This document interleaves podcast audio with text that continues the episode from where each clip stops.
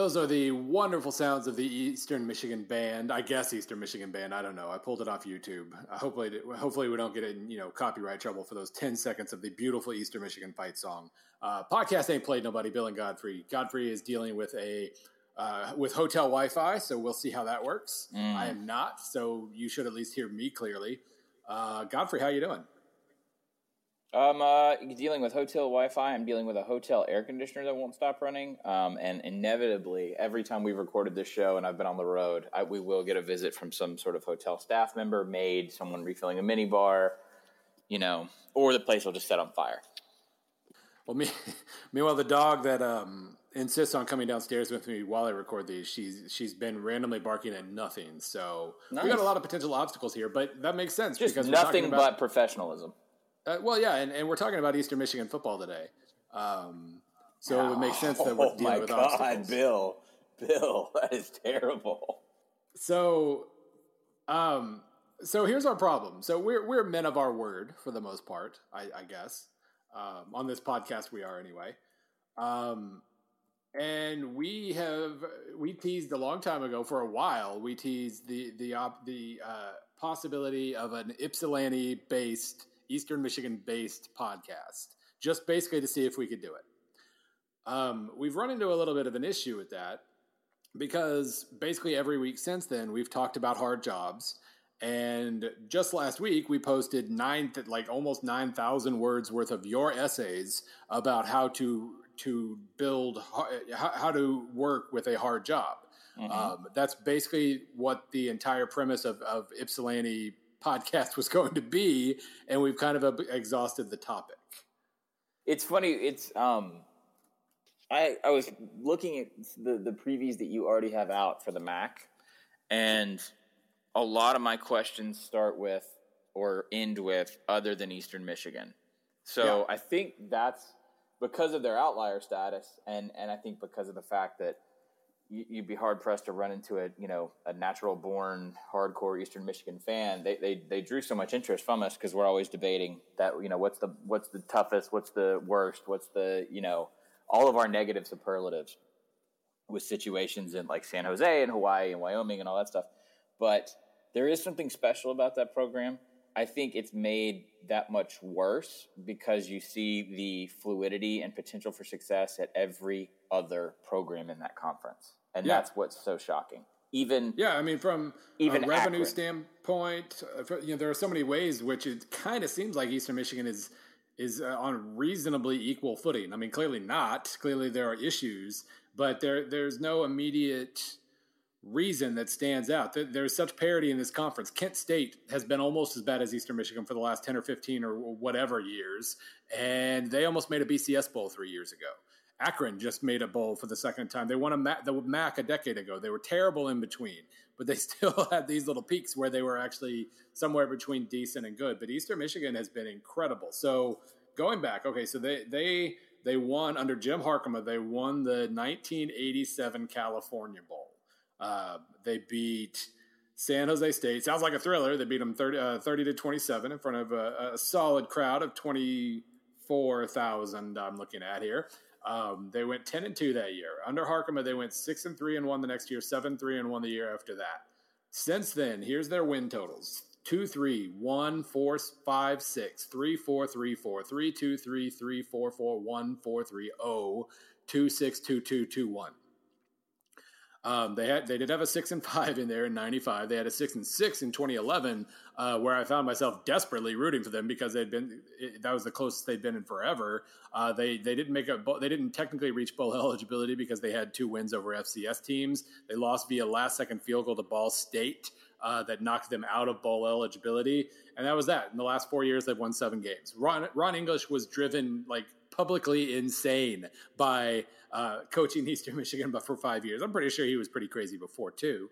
Um, but uh, you know, Chris Creighton has come in and he's like just on paper, he seems to be making the right moves. He's attempted to kind of you know hashtag brand the program a little bit, even if it's by making a gray field.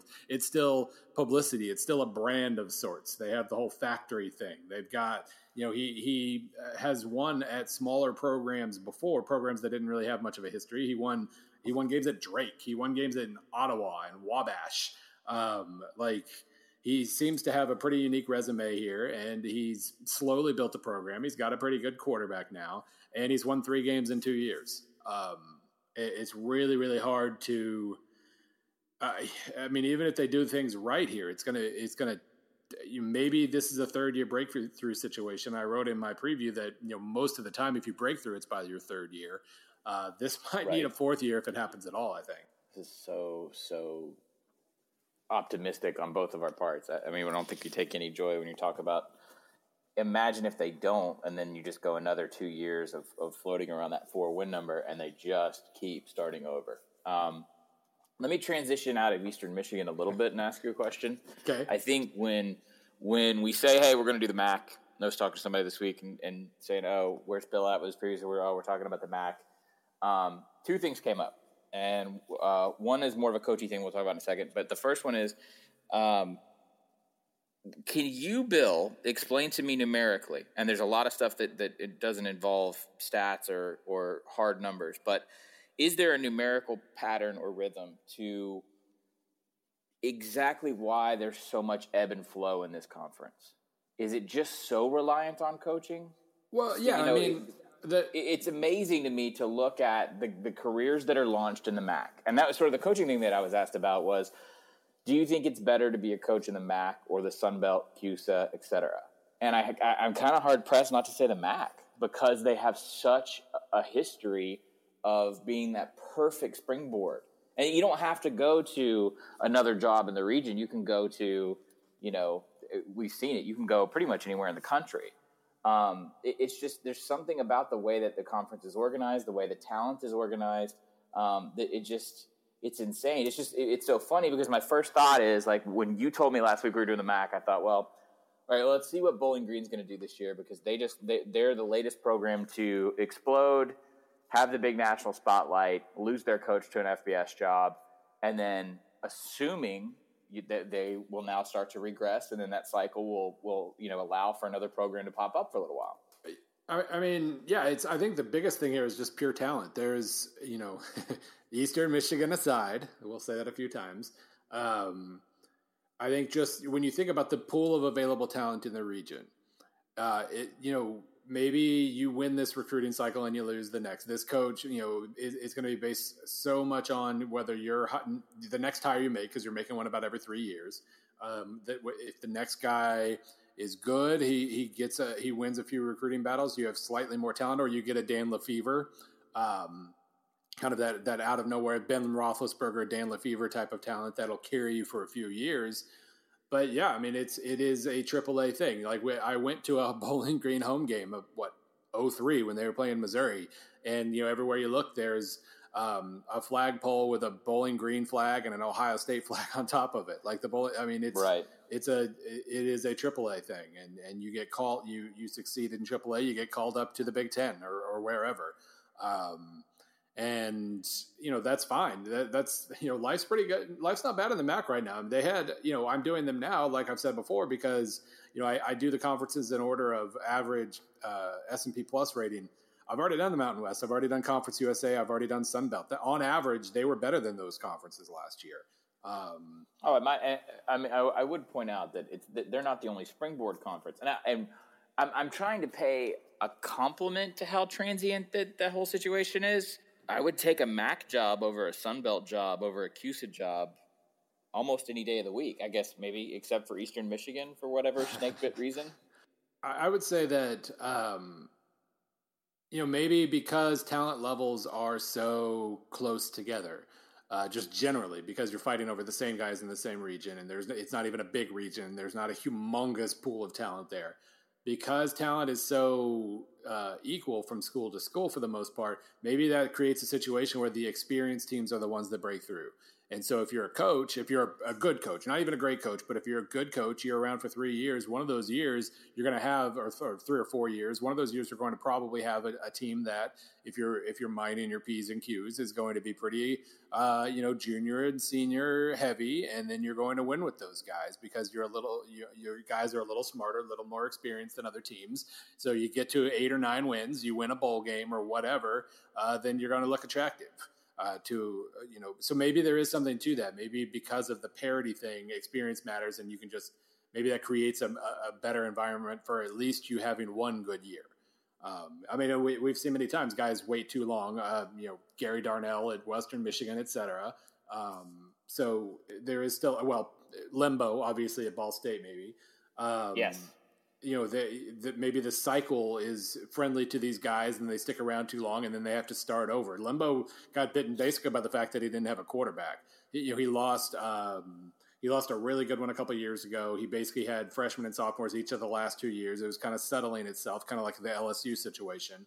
Um, and they just the, the offense regressed and, and, exposed the fact that he's never really had a good defense there. So suddenly the offense wasn't dynamic enough to account to win shootouts, and, and their win total plummeted. And you know now he's the special teams coordinator at Maryland. So um, there might be something to the cycles thing.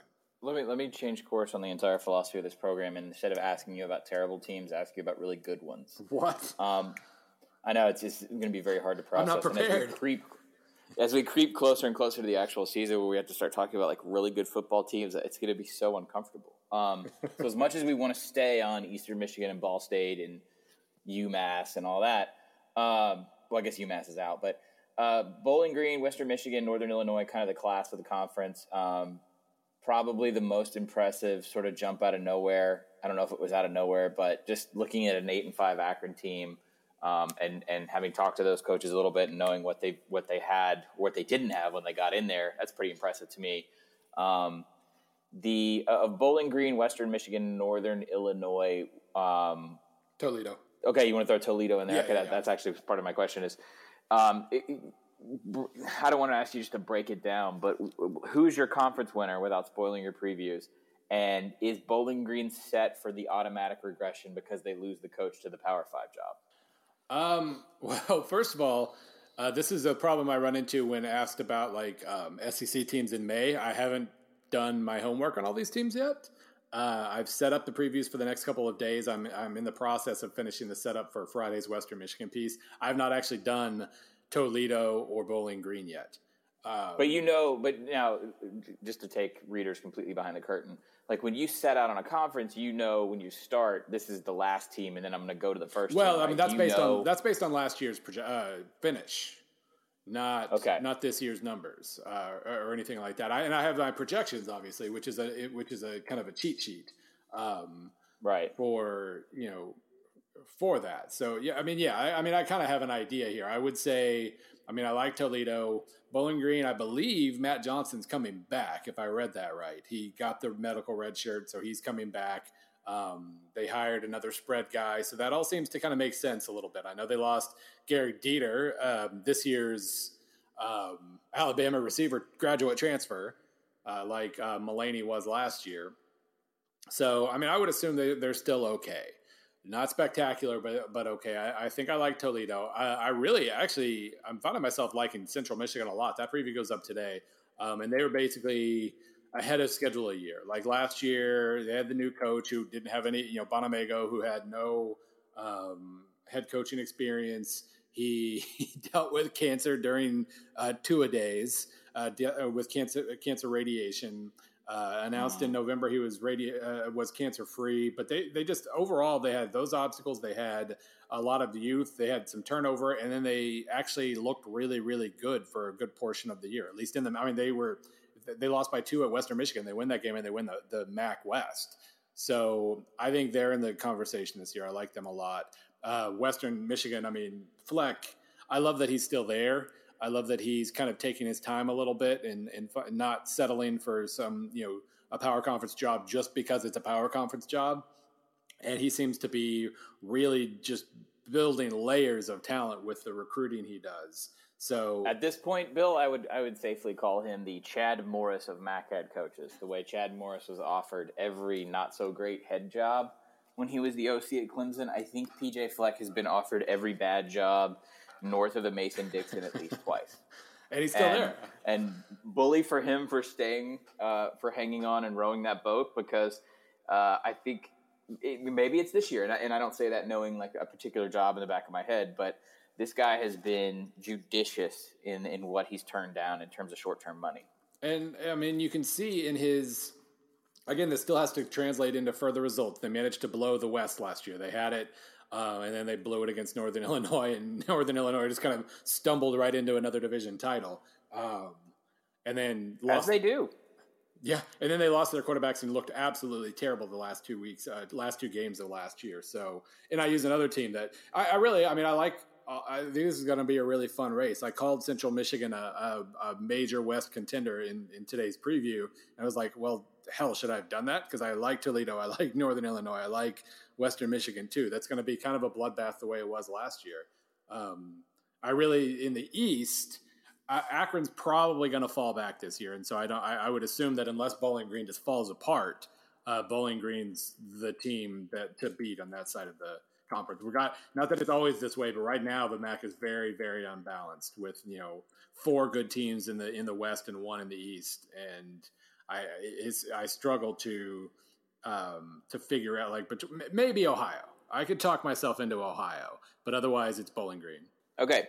I've got a couple schedules pulled up, and I did look at this before we went on the air, so that's dangerously close to actually preparing for this podcast. I won't tell anybody. Every year, the casual tailgater in the SEC, the big, well, maybe not the Big Ten because it's, it's a backyard situation. You know, SEC, Big Twelve, Pac twelve, let's say. You you throw out and kind of laugh about, oh, hashtag MACtion. Would you see that September upset that you didn't see coming because you didn't care enough to look? Yeah. What we are going to do as a service here today is I'm going to throw a couple matchups through Bill, and before you think, well, Bill just said he doesn't even have his previews done, and how the hell would he know this? I do this to Bill all the time. Um, because I'm insane and weird about my travel budget at SB Nation, sometimes I will I will just ping Bill and ask him. Uh, famously, this started a couple years ago when I said, "Hey, do you think Kansas State could beat Auburn?" And I asked him that in like June, and that was the determinant on whether or not I was going to fly to Kansas State. I did, and you were wrong. I, I, but oh yeah, they came close. I, I didn't say I said could, not would. I also said uh, Georgia Southern could beat West Virginia, so that one. Well, th- well, that that was actually assigned to me by the enthusiasm of our entire college football staff. Who still having PTSD? Um, okay, I'm going to throw a couple of these out at you. Now, some of these I, am going to mention, but they, I don't want these to be to be candidates. So, for instance, pretty decent game that actually starts the season, like Toledo at Arkansas State, because it's a Sun Belt team. No one's going to notice who wins that game. So, like that's worth watching for in terms of mid major football.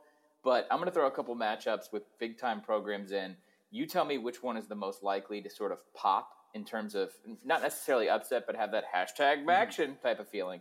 Um, I like Bowling Green at Memphis, and it's in the Liberty Bowl on Saturday, September 24th. Yeah. I like that one. Okay. Western Michigan. Now, here's the tricky thing with Western Michigan. They have a. They're at Illinois. If they win that game, it, it's because they should. Yeah, I had, so them, I'm gonna I had them at forty-seven percent to win that game. So that's that's a toss-up. It's okay, yeah. right. Uh, and then same situation, kind of like with the Arkansas State, that they have a home game against Georgia Southern. I'll throw that out. Um, I'm going to go Western Michigan at Northwestern yeah. in week two. One right. week one. Oh, week one. I'm sorry, week one. Yeah, you're right. Um, and then Toledo. I already did Toledo. Okay, does this count if I say Toledo at BYU? Do you think that counts? Uh, that's a tricky one. Right? I, am the one who talks at BYU all the time, so I guess I have to say yes. Um, okay, and then my last one is, and again, this is borderline in terms of noticing on a national level, but Northern Illinois at USF, really a huge must-win. I think could. Oh my God, USF wins that game. They're, they will most likely be at three and zero. Oh. If they lose that game, it's going to set them up for I think probably because Taggart's kind of floating around that seven eight win range. If he drops to five six, I mean that's a difference of millions of dollars in a lot of job interviews. I'll put it that way. um, who do we like in an upset here? I know this is reductive and stupid, but I'm kind of trying to take the whole Mac thing and and give you that early forecast versus just sort of just talking about the Mac. I want to place it in context of Power Five. Um, the Western Michigan Northwestern one it, it entices me because, um, you know, I mean, number one, you know, just personally, my numbers hated Northwestern, and I caught a lot of hell for it, so I really wouldn't mind seeing um, them pull off. Uh, Ooh, hashtag bias. Yeah, that's right. Uh, Western Michigan Northwestern is going to be a nice test because, I mean, you know, Western Michigan last year, they had another good year. There was their second straight year where they were suddenly more talented than everybody in the MAC, uh, and they they won a bunch of games. They they blew the one they needed to win to win the division. Um, but in the meantime, like with all this, you know, you know, the, another decent, you know, what eight and five record. They looked okay against uh, Ohio State for you know that was a relatively competitive game. They also uh, they fell behind, if I remember right, they fell behind against Michigan State and, and didn't look all that great. Uh, ended up only losing by 13, but it was never ever any in question really. And then they just got their doors blown off by Georgia Southern. So um, a fast start to the season could be very very big for them. Um, and and so I'm really curious then how they you know how they handle somewhat the expectations where they're probably expected to beat either Northwestern or Illinois, at least one of the two, and and we'll see. Like that's a that's going to be a really telling game. Uh, do you want to throw Central Michigan into this upper crust? Uh, I mean, I guess I did. So yeah. Okay. Um, I, they are at Oklahoma State. Yep. Don't know if I want to call that. No. Feel like don't don't feel like that could happen. Um, but they are also at UVA. Yeah, and that was obviously kind of merit. Yeah, like I don't know what kind of sizzle you get if you beat UVA, but I, I don't know if you earn the national whoa action type right. type reaction we're looking for. But maybe. Yeah, and and I think um, let's see, my numbers right now have them at thirty two percent to win that game, and that's with what I think is kind of they're kind of under projecting CMU a little bit. So um, it would be an upset, but yeah, I mean, I, I, don't think they beat Oklahoma State, but I think they could certainly if if if Broncos kind of having you know year zero issues there, which I, I you know I haven't done Virginia yet, but I have the feeling he's going to be inheriting a, a, kind of a base of talent that he might be able to work with. Um, but no, I mean, my thing, my thing, specifically with Central Michigan, um, the trouble that they had filling their head coaching position. Uh, if, if they were to pull off any kind of upset against any one of these teams, even you know, well, I wouldn't say even UNLV, but um, it, you know, they are a testament to the strength and the quality of the conference when when you know you basically you lose your head coach who was I think an alumnus, uh, Dan Enos, to remember. an offensive an offensive coordinator gig in the SEC because he was frustrated with the administration to come back and sort of rebuild with really having no equity in in terms of like I mean coaches were talking about that job it was just people were embarrassed for how bad that situation was. If you came back a couple years later and beat one of these teams, that would be monumental. That would be, I think, the most like core MACtion thing possible. Yeah, they signed a recruiting class last year without a head coach, and it wasn't bad. Like they had like five or six two four seven three star guys. Um, Pretty amazing. And and then yeah, I mean, like I said, Bonamego, you know. There's nothing say, ever that you can kind of use to predict who's going to succeed and who isn't, unless you know you're like Nick Saban or something. Um, but I did not see, I was not optimistic about the hire. Maybe it was just because of how hard it was to get a hire in there in the first place. Uh, but then with what he goes through in the offseason, uh, for them to be, I mean, they went six and two in the MAC. That I mean, they really did. They they turned it on. I'm, my one question with them, and you know, not to spoil the preview that I'm sure everybody's going to read. Um, mm-hmm. The one kind of one of the interesting potential trends there was, you know, they played four power conference teams um, went 0 4, looked pretty bad, got outgained by like a yard per play. Um, and then against everybody else, they went 7 and 2. They outgained opponents by 1.2 yards per play. Um, they were able to stay close on the scoreboard because they slowed everything down and, and, and kind of muddied the waters a little bit. But they they might be one of those where they, you know they're a welterweight who they fight well against other welterweights, and so maybe Virginia is just too physical, et cetera, and they don't do very well. But we'll see. Uh, one thing that we can't we can't let go unnoticed is, um, I, I, would say a small amount of regression in terms of the wacky MAC scheduling. Um, they they have there have been rumblings inside college football for a while about how uh, detrimental these like early weeknight games are to programs, to student athletes, to coaches, recruiting cycle, blah blah blah, like everything. Okay, everybody kind of hates him except the networks and except us because to those who with no affiliation to a said program, um, the fact that the MAC became famous for playing like really anytime you wanted them to the fact that the uh, you know this is a big issue that's that's that's bubbling up in the American Athletic Associate or American Athletic Conference right now is, is ESPN two wants to stake them on Friday nights, but in a lot of those markets, Friday nights in in cities like Houston and and you know Miami and Tampa, like there's that that belongs to high school football. You know that that actually that actually hurts the programs playing, even though they get a national stage because they they essentially lose the ability to go out to some of these high school games and make their presence known in the community. It also hurts the draw at the stadium. Um, I over the last couple years, it's been written about a couple times. The MAC has tried to dial it back a little bit on the number of Tuesday, Wednesday games that they play. Um, what you've seen in their place is the Sun Belt stepping in because the Sun Belt kind of wants that MAC shine, so yeah. to speak. Um, there's a couple Appalachian State and Arkansas State and Georgia Southern games this year. But I scrolled through the schedule, and, and the first Tuesday, Wednesday game in the MAC isn't until November 1st. Yeah, um, yeah, that's what they, start, they usually do with the MAC is November. Yeah, well, if you remember back, it was earlier than right. that and more frequent. And I think I don't know if it was one particular coach, but basically the, the, the complaints bubbled and bubbled, and, and, the problem that they had was that half the conference was playing either on Tuesday, Wednesday, and half was playing on Saturday. So the, the scheduling turnarounds were a nightmare. Um, let alone like coaches being creatures of habit and wanting a particular structure and routine. Oh yeah, it kills it kills have, two weeks. Yeah, you can't. Yeah, I mean the fa- right the fact you have teams coming off of essentially you have to deal with three things: teams playing the weeknights, teams playing the weekends, pairing those back up, plus teams coming off buys, and then teams playing like the the kind of uh, you know the check game against an Ohio State or against a you know Michigan State or something like that. So.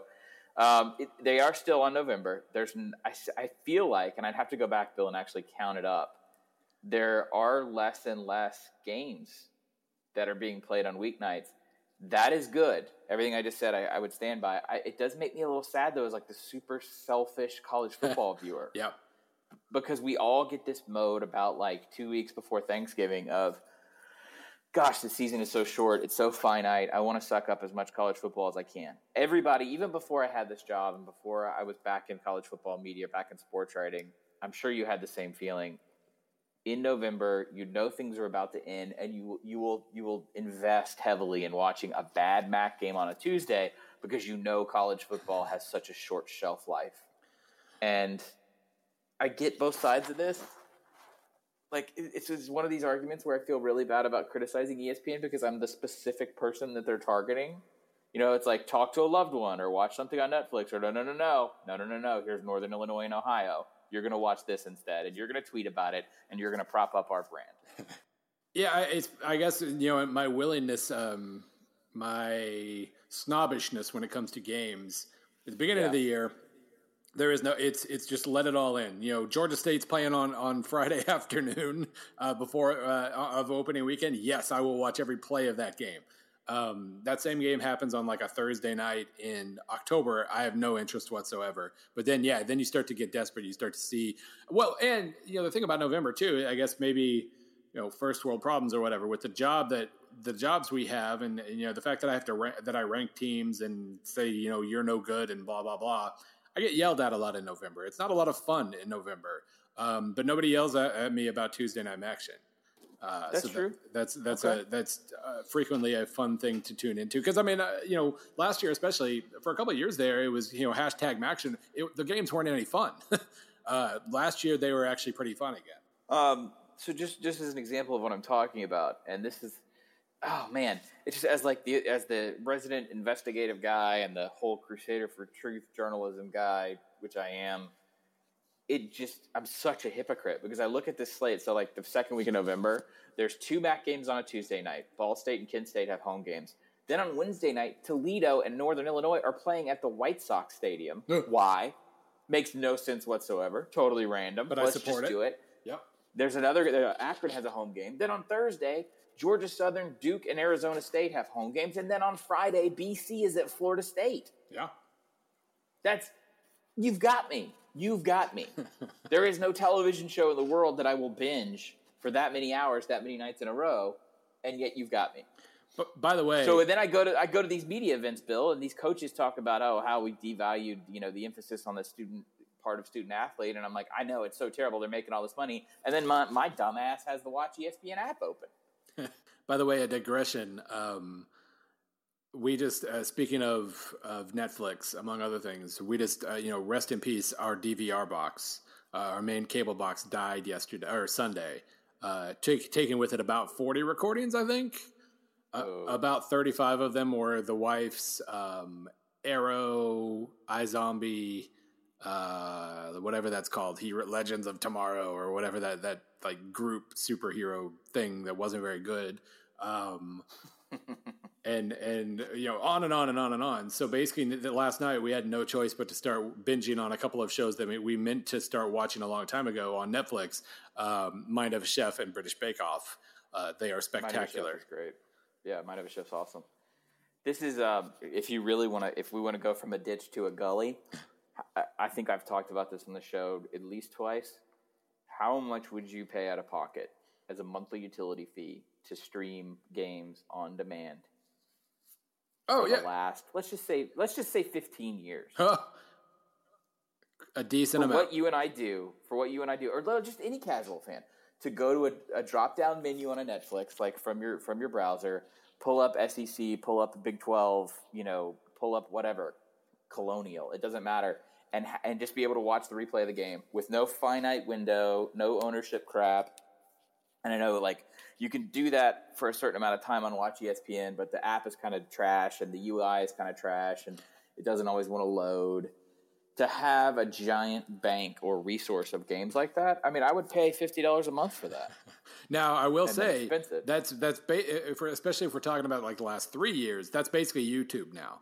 Um, it's getting harder right. and harder to not find a game I'm looking for on YouTube, but they ran they do randomly disappear uh, because of whatever copyright, etc. So, um, what was Missouri's game best game last year? Uh, Wait, best game last year does not compute. Um, like, uh, like BYU, do, do BYU. BYU, I was there. BYU, Missouri, oh, Missouri, 2015. I got highlights, highlights. Tennessee versus Missouri, whole game. Ooh, wow. Someone put 30 minutes of BYU and Connecticut online because they're a terrorist. All right, uh, let's go with Missouri. Let's see if the UConn game is on. Oh. oh my God. It is. Oh my God. YouTube YouTube username Tim Bliss. Yep. You are a sick son of a bitch. 423 views too. Two hours and three minutes. That means he edited it down. Let, us I think we need to have Tim Bliss on the show. Oh, there are a few guys. What kind of? Oh, I'm, I'm trying to think. Let me pull up uh, my subscriptions here. Uh, since yeah, we are totally in the ditch now. I, there, there are a couple people I subscribe to that uh, that they have. I mean, this is what they do. They they find a game, they post yeah. it, and they have hundreds and hundreds of games. Um, that are some of which are, are at least reasonably close to being as depressing as that one. Well, I have a 500 gig hard drive that well, it was external, and I'm about to create an internal drive into a Mac Mini of just games that yeah. that either either games I wanted to keep, games I've loved that I've seen a thousand times, or games like I just for as an example, I have an inordinate amount of South Carolina games because I wrote two different features for SB Nation about Jadeveon Clowney. Oh yeah. So, and I think what Tiny Richardson for Tennessee, like I wrote specific, I wrote a long feature about a matchup, and so I have all these full South Carolina games because I had to go drive by drive because we don't get access to coaches' film. Right. So, I have all that sitting on a hard drive, but the, the kind of the kind of depraved human being that captures with video, so like so this guy has has like cable HD stream. He's capturing the video of UConn and Missouri, and then he doesn't immediately say, "You know what?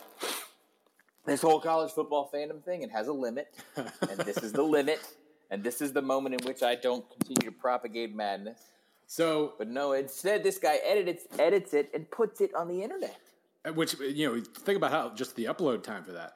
Um, so i found one uh, a man named stephen barnett. He has 3800 youtube subscribers.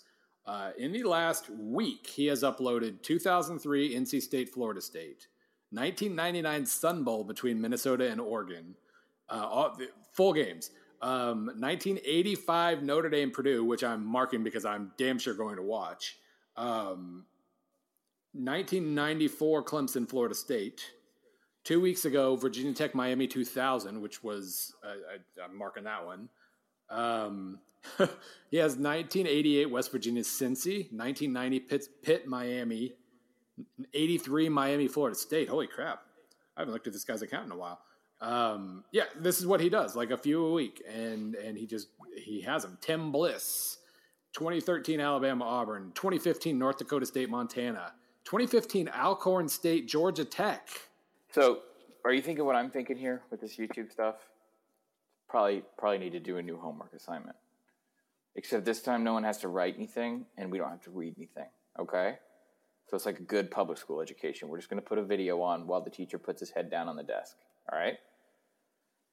I want you guys to find the most atrocious full full game on YouTube. And now we've already found UConn, Missouri from last year, so the bar has been set almost impassively high. I, I don't know if, if you can exceed my expectations here, but I really like our listeners and, and I, I have hope. So what's the plan here? So when they find it, we're gonna like it's gonna I be just, like well, a, no, we're just gonna all we're gonna do is build a clickbait post. You guys are gonna see how the magic how the magic happens at snbnationblog.com. We, you are going to dig up the worst game that you can find on YouTube, maybe Vimeo if it's out there, um, or you know what? I'll even go Daily Motion.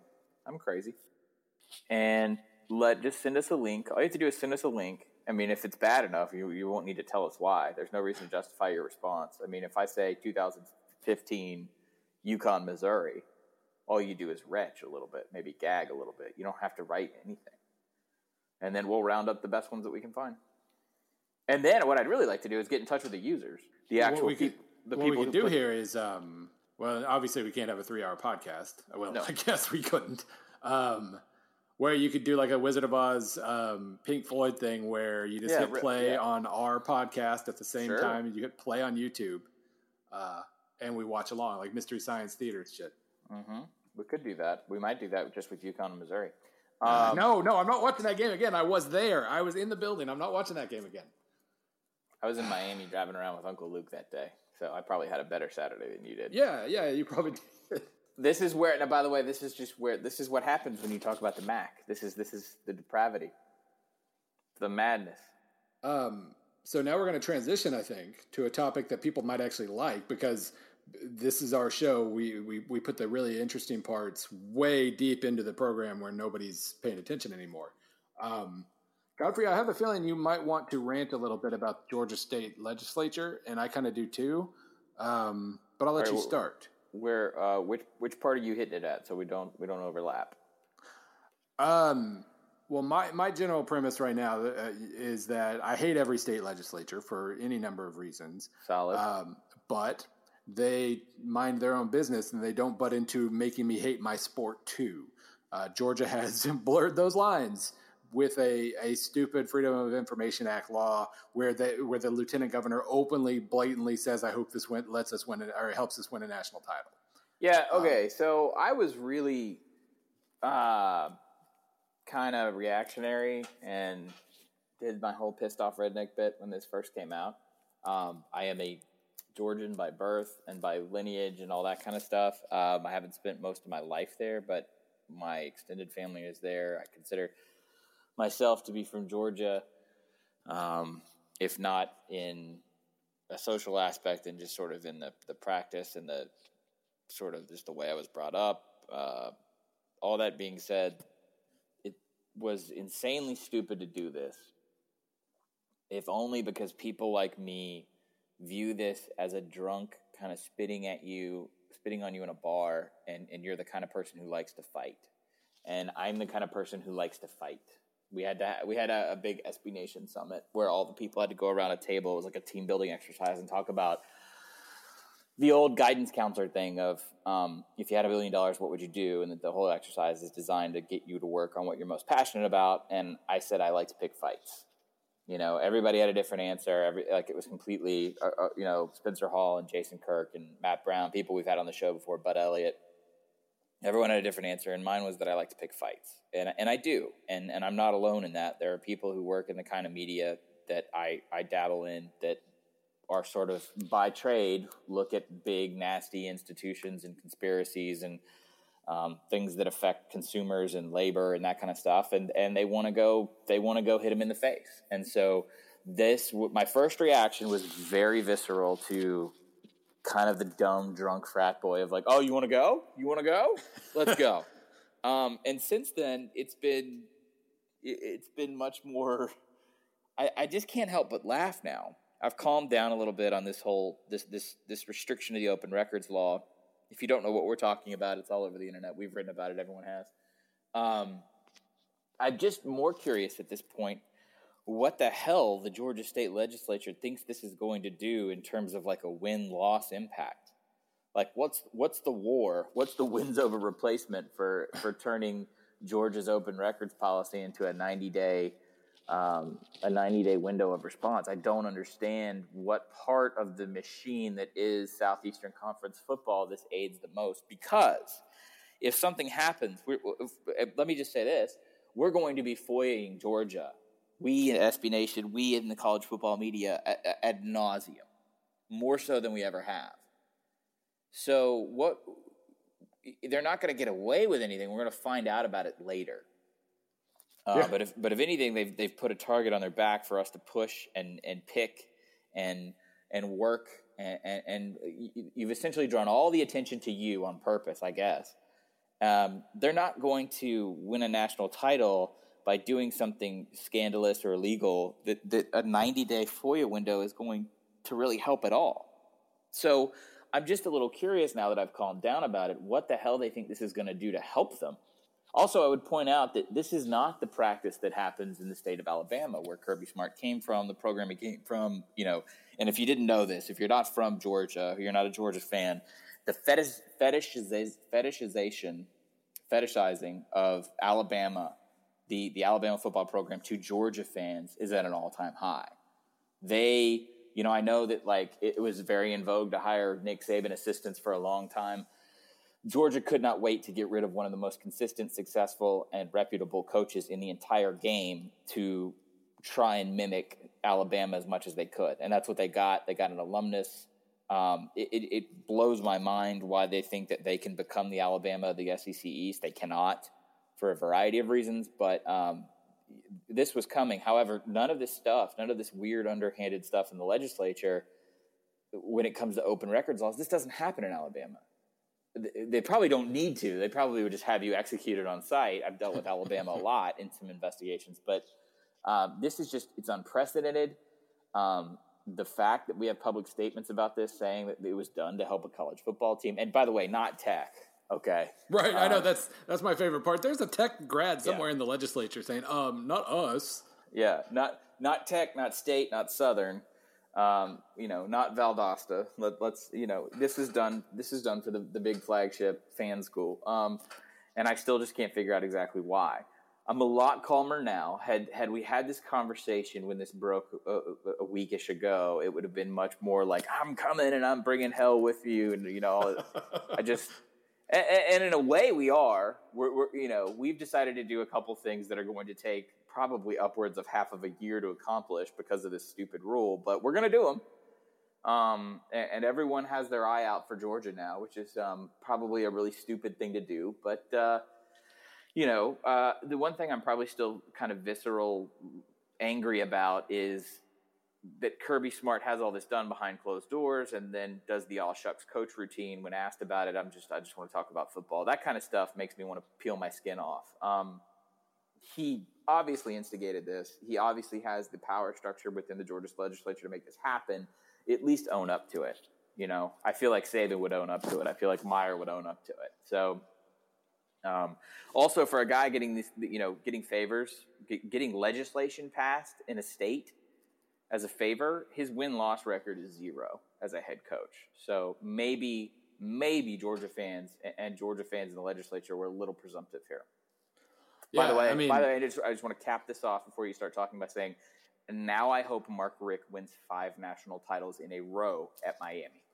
Yeah, I, I, that's basically exactly what I was about to say. I you know this this this pushes every button that I have. You know, just not only you know I, I don't send the, the, the FOIA request. That's that's you guys, and and so I just kind of watch the process, and so that that's I mean they slowed it down. They, you know they still have to respond to the requests technically, um, so it doesn't really change anything too much in that regard. But no, like they they they fired a coach uh, who was only winning nine games a year with class. Um, for a guy who would work with the legislature to change laws to help them win football games. You bet you better win. I mean that's that's it. If if if nine or ten wins a year was not enough for Mark Richt to keep his job. And and I realized they didn't that he didn't hit that bar every single year, but this very year where he got fired uh, and their offense fell apart, they went ten and three. Uh, they went 10 and 3 the year before. They went 12 and 2 in 2012, 10 and 4 in 2011. If that's not enough, then I, Kirby Smart better win 11 games every year. He, he better be fired if he goes two years without winning 11 games, because that's where you've set the bar here with this with this ridiculousness. And you've you've you, I, I I just asked for one thing from from awful awful state legislators, and they're all terrible. Uh, well, okay, 90 percent of them are terrible. Um, that gives me a little wiggle room. Like just when you're going to do something this ridiculously blatant, lie to me about it. Don't tell me it's because you want to win football games because that's worse. Uh, you're you're, you're I, anyway. Anyway, so no, yeah. you got to keep going. You, look, no, I mean that's that, that's that's that's just basically you, you gotta you you got you gotta lie to me about it. I all I ask from with state legislatures is that they keep their awfulness to themselves and don't reach over into my sport about it. Um, I realize that college football is like anything else. Like that's the one thing I think you you start to learn uh, over time is that no matter what it is that you want to love as as your entertainment or your your whatever, um, whether it's a, a, sport or music or movies or whatever, awful people are behind it making a lot more money than they should. Um, and so you kind of have to yeah, pick your much. spots. Yeah, pretty much. Pretty yeah, much. There, you, there's very little difference in terms of the purity of entertainment when you when you trickle up the the incestuousness and the the the evil motivation. College football is about the same as a movie studio. Yeah. More people get paid in the studio system, but um, I mean, it's all. I'm trying to think if there's a. I mean, certainly not music obviously the you know the in, exorbitant, insane amounts of money that are made in Silicon Valley are disproportionate to the labor. I mean, yeah, it's all pretty much terrible at the end of the day. Yeah. So so basically, so good show, Bill. Things. All right, I'm gonna go cry. Yeah. So you basically have to pick the things that you just truly enjoy the most. I mean, yeah, you can like whatever you want, but uh, like uh, you know, you just have to pick the things that really that that bite you because in the end, you can find a reason to hate anything, and really, I, I, with college football, I just have certain lines that I try not to cross, and that is government getting involved in football. Government's terrible as it is. I, I for like a year, I, was trying to maintain a po- politics blog, and it just made me miserable. I, I, just I hated it so much. It just made me so angry every single day. Um, don't butt into my sport, uh, politicians. You're awful enough as is. So. Um, I, I, say that as somebody who's been, actually been trying to get a, a politician uh, to talk to me about a topic uh, football related. So you know, I'm I'm completely hip, uh, I'm totally hypocritical, but this is gross in every way something can be gross. And, and all right, we were going through our uh, our pre-show notes, and you, what is it about compensation that had you mad? You had that in our notes. Well, this isn't this isn't actually quite as mad. Um, this is a, you know I've been talking about it more in um, on Twitter and whatnot. It's a topic that keeps coming back up. Uh, you know, this it's purely a, a conversation topic. I'm not actually completely mad about this one. Okay. But we but we can we have what ten minutes left, something in that neighborhood yeah, before you got to. Yeah, we can scream. I mean, okay. if, yeah, if, if you to get that mad, I'll, I'll shine it on. No, no, I, I, don't have any screaming to do, but maybe you do. So I'll try to bait you into screaming. Um, Everybody's so favorite hobby. so I, so you know, it, it's come back. It always comes back up. Um, this time, I think partially because of the EA Sports settlement that the the checks that kids are actually, or former former kids, I guess now are are getting.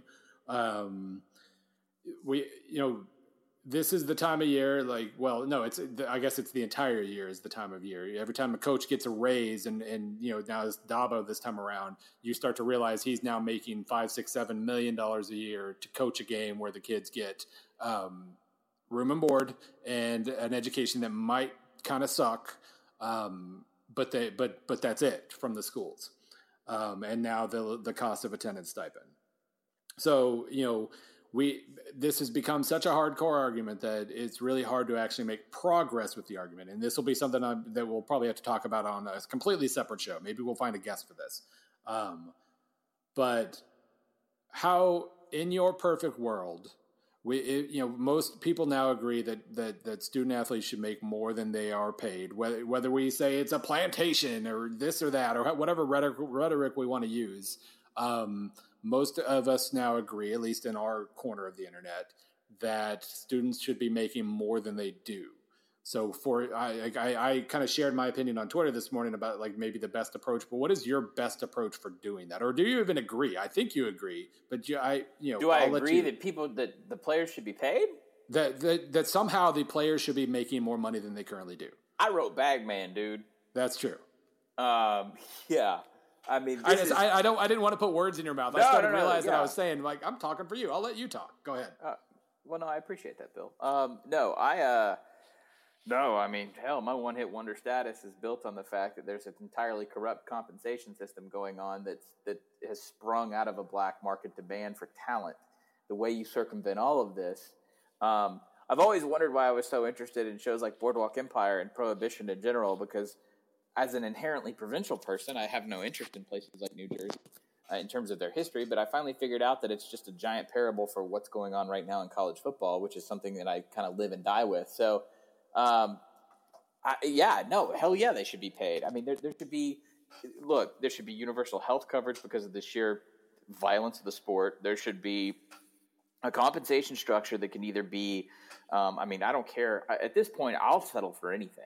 You know, I used to debate whether or not should it be should it be a stipend, should it be quarterly, should it be by the season, should they be paid every two weeks like everyone else, should it be um, something that they can't touch until they graduate. At this point, I'll settle for any of that.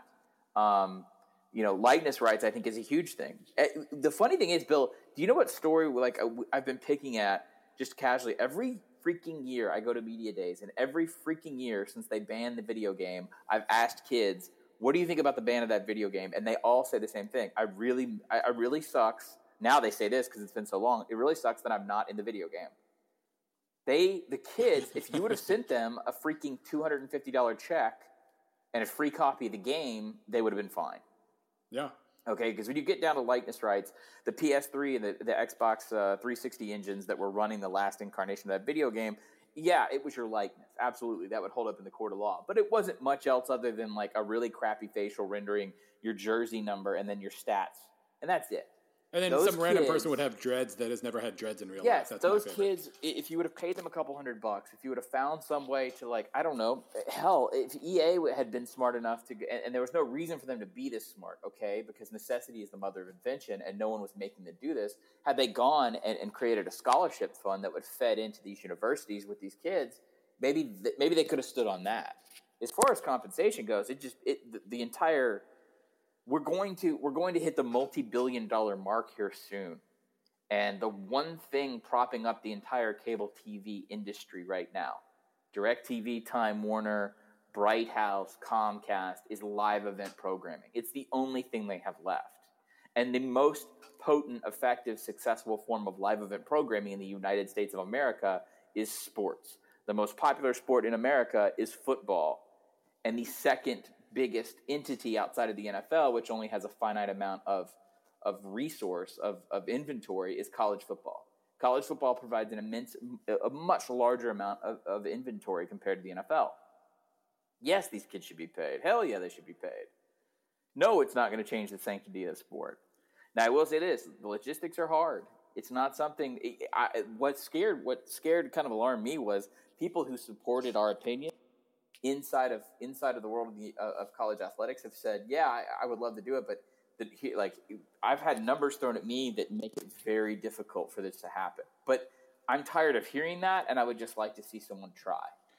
Yeah, so um, that's I get caught up. Like I have a couple like hard viewpoints that kind of mash it against each other, and so I, it's really hard for me to figure out the logistics side of things. Like I, I want, I you know, compensation, I, I, am I am for compensation, but on the on the flip side of that, um, I, you know, in my head, the the the goal of the NCAA in my perfect little world um, is to give as many opportunities to as many kids as possible to play sports to get an education. Now, there there are a million things wrong with that. The education, if you get you know steered into certain you know classes, certain majors, then the education is very good.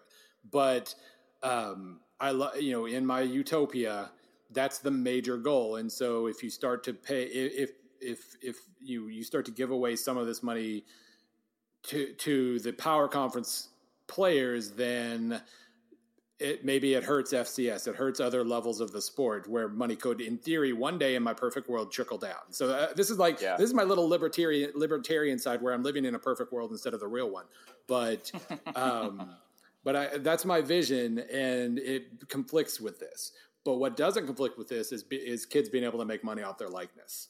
And what blow what yeah what blows my mind the most about this is that for all the political models that you can apply to college college athletes being compensated, this video game thing is is particularly insane because at this time the labor force itself is saying, "Yeah, I want to do this. I want let's do this. Let's do this. Let's do this." And just from like a supply demand market side in terms of like reimbursing the labor, it wasn't nearly the amount of money that it is now if you would have addressed this situation before it blew up. If you, I mean, I, am saying this having talked to at least 100 kids about this over the last couple years. If they had just gotten a free copy of the game in most instances, they would have not said a word. All right, that's what blows my mind. Yeah. So, but I mean, yeah, when you talk about, we'll, and again, we'll talk about this in, in further detail, but like local endorsements, da da da da da. There are a lot of ways that kids can make more money. Yeah. And uh, it would be, you know, you know, you wouldn't run into Title IX issues by doing it this way or anything like that. But now you have like five minutes left before you've got to go. And now I have to switch gears back to our last topic because Seth Emerson of the Atlanta Journal Constitution just posted. This is real time podcasting with a like a three hour delay, which is fantastically user friendly. Um, mm-hmm. Seth Emerson just passed. Uh, you know, two two Georgia recruits just got arrested. In the mm-hmm. past, Georgia police, nor, uh, UGA police, normally released incident slash arrest reports. I'm told this incident is going through UGA's open records office. so there you go. Oh. You want to see how this works? Like th- these are kind of pointless. You know, like you know, guy had a BB gun. Like pretty pretty small scale arrests in this case. But the I mean, overloaded, is, uh, yeah, the, the arrests themselves are are by the by classic Georgia football arrests. They, they don't involve a scooter or a parking ticket yet, but I would I wouldn't hold out. You know that, that that that wasn't involved. I feel like a scooter or a parking ticket is involved in every Georgia player problem. So, but if you want to see how that works, that's how that's how it can work. To end the show, I, I don't know what they thought they were getting done. It just speaks to the hubris of the SEC and its member institutions and the fanaticisms, the fanaticism of, of the people in SEC country. And I want, if you're listening to this in Oregon or Michigan or Massachusetts, in the past, as a Georgia born graduate of the SEC, me saying that, you probably, listener outside of the SEC, have interpreted me as complimenting. Uh, complimenting and, and exalting the praises of, of, of the SEC culture when I say the level of fanaticism. I want to be 100% clear when I say that from kind of moving on from this point on. And it's not just the open records law, it's a lot of stuff. I, have been in the sausage factory probably a little too long. When I say fanaticism, it's not a compliment in the SEC anymore. We are, we are entering into a brave, disgusting new world when it comes to the Southeastern Conference. And I don't know how we're all going to rectify this in a couple years. I'm not in a good mood. So I hate to leave this show. I mean, I hate to end the show like that but it just blows my mind. People ask me like, "Why? Why do you guys want to talk for 45 minutes about Wyoming?" Because I don't need to take a shower afterwards. That's why. Yeah, no, I, I, uh, you got to go. So I'm going to use that as, as an excuse to not go down another road about satellite camps. But that was that was the SEC just throwing a fit about. We didn't even get to touch satellite camps this week, Bill. Now I will say this: every every one of our colleagues has hit this every different way possible. Um, I did talk to Bud Elliott, our head of recruiting at SB Nation. We do want to have Bud back on the show to talk about this, um, and we will try and find a more unique way of doing so. Um, if you want to hear about satellite camps, I think every other college podcast that is available right now is talking about that. So, yes, we have opinions. Yes, you can probably guess what they are, um, but we can jump into that actually next week if you want. That's fine. Yeah, and I, I, I do find it funny. Like recruit, recruiting analysts, people who like who I know who work for rivals and whatnot are all like, this wasn't a big deal before until the SEC made it a big deal. Um, and it's not even that big. Like keeping them, ditching them, it's not a big deal either way. But this, I, I what I hate about it is the dance. Like because the SEC made this part of the dance, we had to go through this entire routine where we hear opinions from everybody, and then the NCAA has to make a ruling and da da da da da da. Anyway, anyway, uh, happy Happy Easter, Michigan Day, everybody. Whew.